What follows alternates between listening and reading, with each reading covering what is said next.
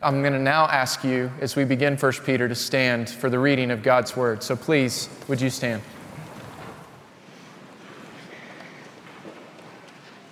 Peter, an apostle of Jesus Christ.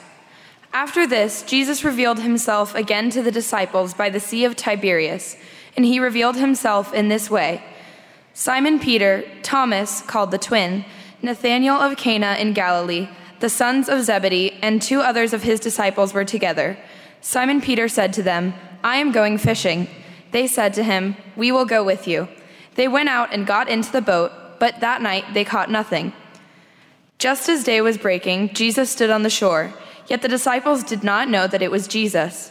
Jesus said to them, Children, do you have any fish? They answered him, No. He said to them, Cast the net on the right side of the boat, and you will find some. So they cast it, and now they were not able to haul it in because of the quantity of fish. That disciple whom Jesus loved therefore said to Peter, It is the Lord. When Simon Peter heard that it was the Lord, he put on his outer garment, for he was stripped for work, and threw himself out into the sea. The other disciples came into the boat, dragging the net full of fish, for they were not far from the land, but about a hundred yards off. When they got out on the land, they saw a charcoal fire in place, with fish laid out on it, and bread. Jesus said to them, Bring some of the fish that you have just caught. So Simon Peter went aboard and hauled the net ashore, full of large fish, 153 of them. And although there were so many, the net was not torn.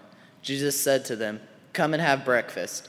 Now none of the disciples dared ask him, Who are you? They knew it was the Lord. Jesus came and took the bread and gave it to them, and so with the fish. This was now the third time that Jesus was revealed to the disciples after he was raised from the dead. When they had finished breakfast, Jesus said to Simon Peter, Simon, son of John, do you love me more than these? He said to him, Yes, Lord, you know that I love you. He said to him, Feed my lambs. He said to him a second time, Simon, son of John, do you love me? He said to him, Yes, Lord, you know that I love you. He said to him, Tend my sheep. He said to him the third time, Simon, son of John, do you love me? Peter was grieved because he said to him the third time, Do you love me? And he said to him, Lord, you know everything. You know that I love you. Jesus said to him, Feed my sheep. Truly, truly, I say to you, when you were young, you used to dress yourself and walk wherever you wanted. But when you are old, you will stretch out your hands, and another will dress you and carry you where you do not want to go. This he said to show by what kind of death he was to glorify God. And after saying this, he said to him, Follow me. This is the word of the Lord. Thanks be to God. Amen.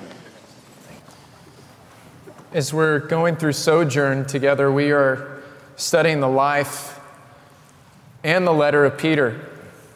And I don't know about you, but I'm pretty sure when we think of Peter, we almost always think of his failures. He's the fisherman who struggled to catch fish. He is the disciple that fell asleep while praying in the garden. He's the one who tried to walk on water and sunk. He's the one that Jesus said, Get behind me, Satan, to, which I don't think is recorded of Jesus saying that to anyone else. And preceding this episode in Peter's life, was the darkest moment of his life. It's actually the one we are most acquainted with the crowing rooster. Like a scarlet letter, he's going to carry around with him for the rest of his life the moment of his biggest failure. He's the one who denied Jesus, not in the private area, but in the, the public arena. The rooster crowing, an emblem of his failure and his shame.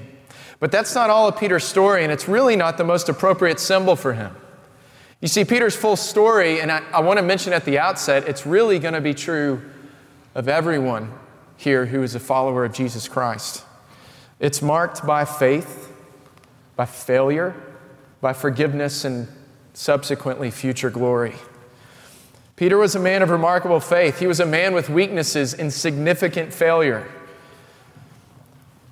He was transformed by the forgiveness of Jesus Christ. And he became what his failures said he could never be. He became the immovable rock, the appropriate symbol for his life. who found something worth living for and worth dying for, literally. And his story speaks to us of the power of forgiveness. You see, through Peter's story, we see that our failures turn into future glory if forgiveness has its way with us. And so we're going to look through Peter into ourselves at the greatness and the beauty and the wonder of the forgiveness of Jesus Christ. Pray with me. Father, we are a people who need you and often don't know it. We live and move and find ourselves having our very being in you. Would you redirect us towards you? And if we are already with you, would you cause us to leave today thankful, full of gratitude for the forgiveness of Jesus Christ? I ask this in his name. Amen. Peter had lost someone he loved. What do you do when you lose someone you love? Grief sets in. And often, what we do when we lose someone we love is that we go to a place, a really specific place, a place of cherished moments and cherished memories, a location where it's as if we're with them again. But Peter not only lost someone he loved, he lost someone that he failed. What do we do when we've not only lost someone we loved, but we've failed them? We hurt them. We've neglected them. We betrayed them. We don't go to the place of cherished memories. Because in this instance, it's doubly painful because grief is partnered with guilt. And guilty grief is overwhelming. And so our tendency then is not to go to a place of cherished memory, but to run, to distract, to numb, to hide to do whatever we can so that we are not faced with that failure. And I think for many of us, what we do when we feel we are failing someone is we just go to work. It's a, a healthy distraction. And if we can be successful there, then we're not riddled with our failures elsewhere. Well, Peter lost someone he loved and he failed the person that he lost. What would he do? Where would he go? Oddly for him, the place of cherished memory was also the place of work. Peter goes to the boat. Peter says, I'm going fishing. Look at the passage. After this, Jesus revealed himself again to the disciples by the Sea of Tiberias, which was also known as the Sea of Galilee. And he revealed himself in this way Simon Peter, Thomas, the twin, Nathanael of Cana in Galilee, the sons of Zebedee, and two other of his disciples were together. And Simon Peter said to them, I'm going fishing. And they said to him, We will go with you. And they went out and got into the boat, but that night they caught nothing. Fishermen who can't catch fish. The boat, of course. Peter was a fisherman and he met Jesus while fishing. Jesus met him in his place of work and he uttered words to Peter that Peter would never forget. Let me take you back there for a moment. Jesus said to Simon, Simon, put out into the deep and let down your nets for a catch. And Simon answered, Master, we toiled all night and we've taken nothing. But at your word, I will let down the nets. And when they had done this, they enclosed a large number of fish, and their nets were breaking. They signaled to their partners in the other boat to come and help them. And they came and they filled both the boats so that they began to sink.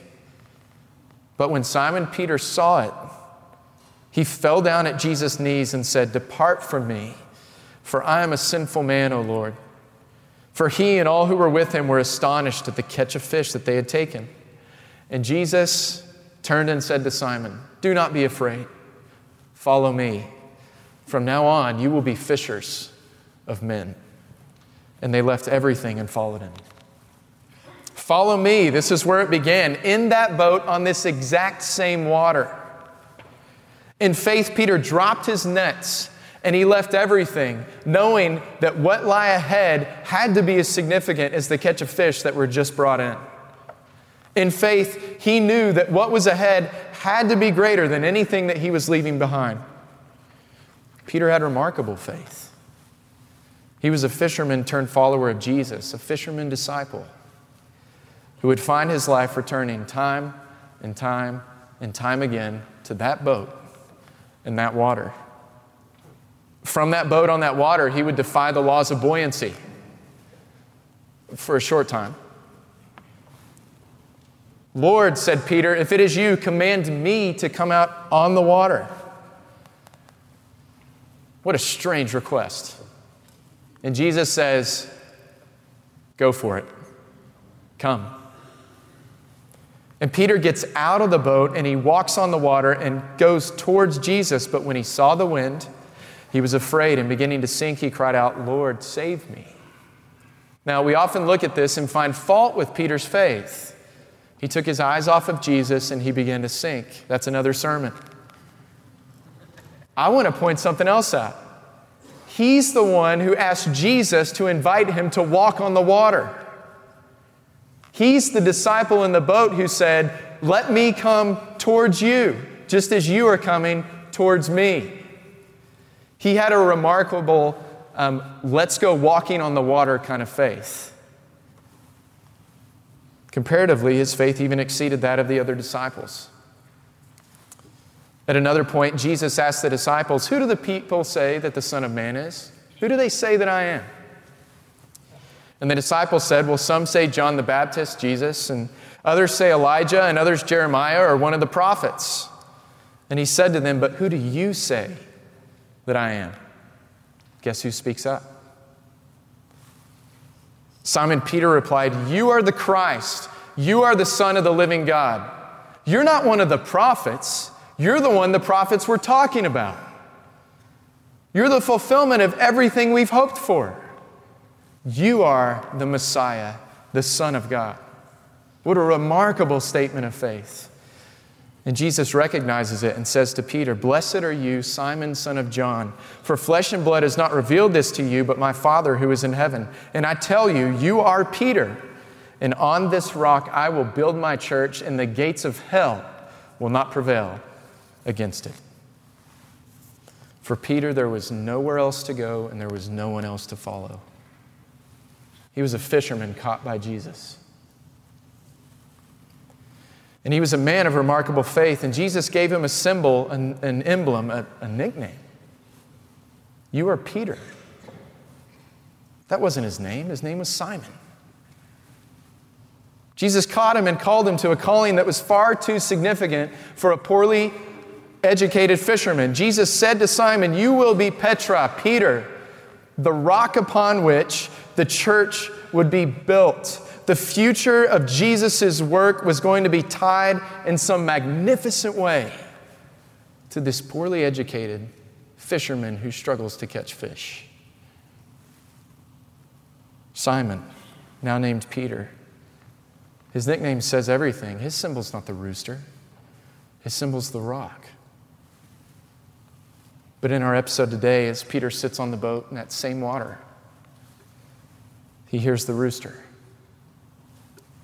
His present reality is that he's failed Jesus and failed that calling. His present reality is riddled with failure, and the gates of hell seemingly have prevailed. Darkness has won. The voice of his failure was loud. But, church, as with us, his failures will lead to future glory if forgiveness has its way with him. And so, just as the day was breaking, Jesus stood on the shore, and the disciples didn't know it was him. And Jesus said to them, Guys, children, do you have any fish? They answered once again, No. He said to them, Why don't you cast the net on the right side of the boat and you will find some? And so they cast it out. And now they were not able to haul it in because of the quantity of fish. That disciple whom Jesus loved, John, said to Peter, It is the Lord. And when Simon Peter heard it, he put on his outer garment, for he was stripped for work, and he threw himself into the sea. It's deja vu. There's a man standing on the shore telling them to cast their nets to the other side. And when they do it, they catch a lot of fish. John is the first to recognize it, but Peter is the first to jump in the one that he had lost and the one that he loved and the one that he failed had returned. There wasn't time for self condemnation. There wasn't time for self pity. There wasn't even time for confession. He knew that he had to get to Jesus. Failing and flailing, he swam as fast as he could out of that boat to the feet of the one he had failed. You see, the prospect of restored love overwhelmed the guilt of failure.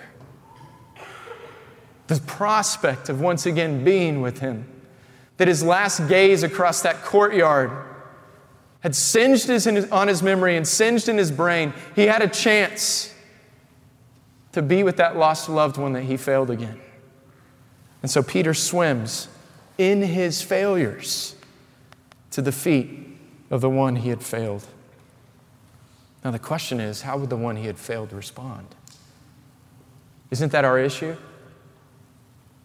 It's hard enough admitting our failure, but to go to the ones that we have failed or are failing, how will they possibly respond? When they got out on land, they saw a charcoal fire in place with fish laid out on it and bread. And Jesus said, Bring some of the fish that you've just caught. So Simon Peter went aboard and hauled the net ashore, full of large fish, 153 of them. And although there were so many, the net was not torn, and Jesus said, Come and have breakfast with me. Jesus made a charcoal fire. Oh no. This may seem so small, so insignificant, but to Peter's eyes, it would have been terrifying devastating. You see, Jesus is setting the stage of Peter's failure. This is the second of only two places in John's gospel where anthrakion, charcoal fire, is mentioned. The only other use of that is a different setting a couple chapters before, in a courtyard with a gathering of people who are warming themselves. Peter would have known. Jesus built a charcoal fire He's setting the stage of Peter's failure. He's not silencing the rooster, he's calling it to attention. The failed promises, the denials. Peter said to Jesus, I will lay down my life for you, Jesus. Jesus said, Will you lay down your life? I tell you, the rooster's not going to crow until you've denied me three times. Jesus said, You will all fall away because of me this night. And Peter answered Jesus, Though all these other disciples fall away, I will never leave you. Jesus said, Truly I tell you, Peter, this night, before the rooster crows, you will deny me three times. I will lay down my life for you, Jesus. I will go to prison and even death for you, Jesus. Though all these other disciples fall away, not me.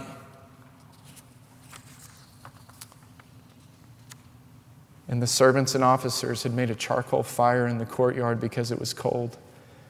And they were standing and warming themselves, and Peter with them. And a servant girl comes up and says, Wait a second. Weren't you also with Jesus, the Galilean? And so it begins.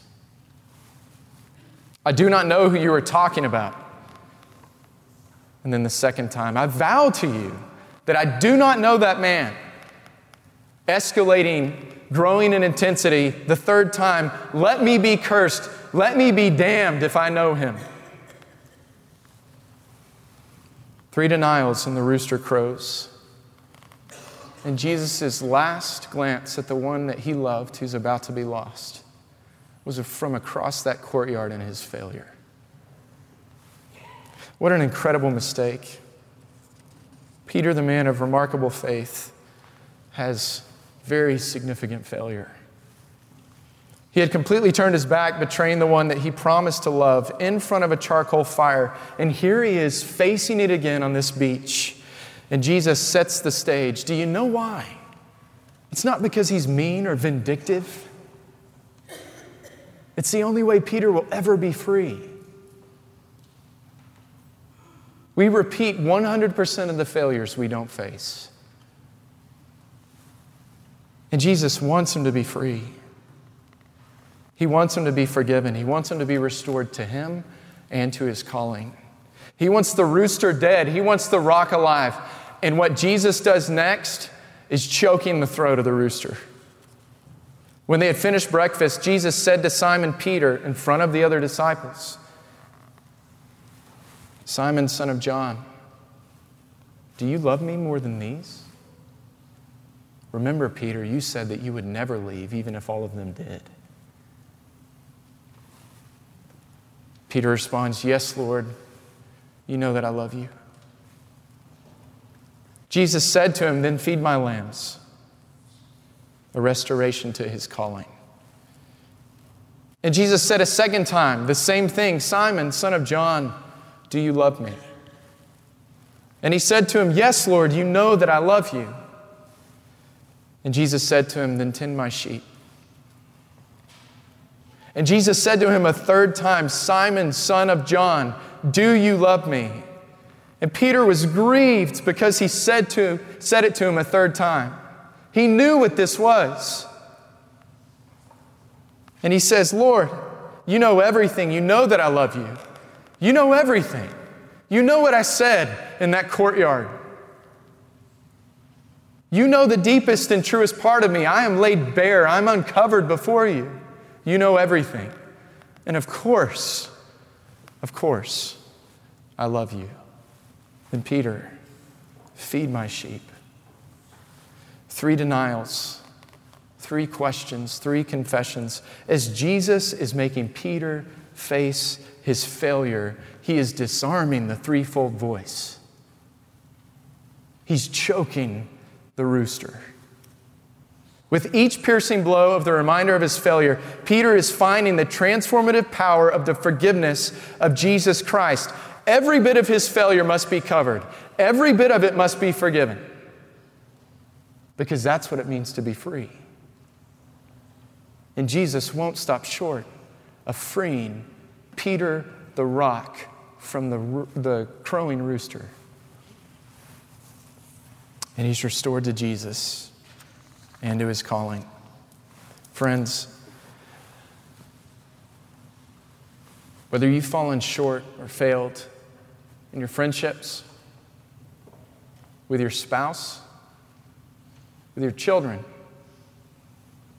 only you know. And that's not true. He knows. He knows everything.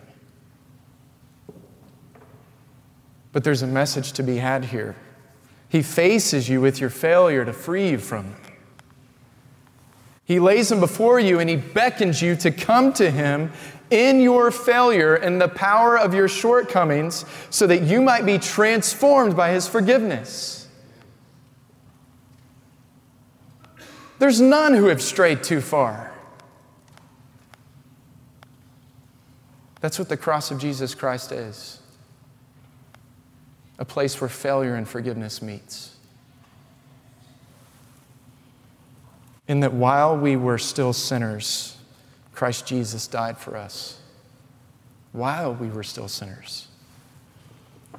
Forgiveness had its way with Peter, and he would never be the same, would he? His future was glorious. The rest of his life was spent founding and expanding the entire church of Christ. The one who once denied the name of Christ would now die for it. Through the transforming power of the forgiveness of Jesus, Peter had found something, I would say someone, worth living and dying for. And that's where Jesus ends. Truly, I say to you, Peter, when you were young, you used to dress yourself and walk wherever you wanted, but when you're older, you will stretch out your hands, and another will dress you and carry you where you do not want to go. This he said to show by what kind of death he was to glorify God. And after saying this, he said to him, Follow me. Friends, it ends where it began. Follow me. And Peter did it. He was martyred. Before this gospel had a chance to be written, he was killed. He was crucified. It's reported that he actually asked to be crucified upside down because he did not consider himself worthy to be crucified as his Lord and Savior, Jesus Christ. Is that a sad ending? Oh, I don't think so. I think it's glorious. Because it shows that if you encounter the forgiveness of Jesus, you'll never, ever, ever be the same. Do you believe the forgiveness of Christ could change you like that? Will you let forgiveness have its way with you? Who is Peter? He's the rock. A man of remarkable faith with significant failures who was transformed by the power of forgiveness and became what his failures always told him he could never be an immovable rock who found someone and something to live and die for. The same can be true of you, but the pathway is from your failures to the forgiveness of Jesus Christ. Pray with me. Father in heaven, I know there's some here who don't think that they deserve your forgiveness. And the truth is, none of us do, but they especially think their failure is too great. Even now, how they're failing in one of those areas is too great. Would they get out of the boat and swim to you? I pray. For those who don't think they need your forgiveness, Father, would you remind them that all fail and all fall short? And set them free from the self righteousness that would have them bound.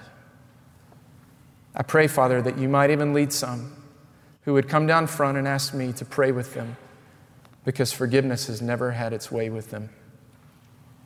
Thank you, Lord Jesus, that you came not for the healthy but the sick, and not for the flawless but the failing. May we run to you, and may we find that everything can be made new. I ask it in your name. Amen.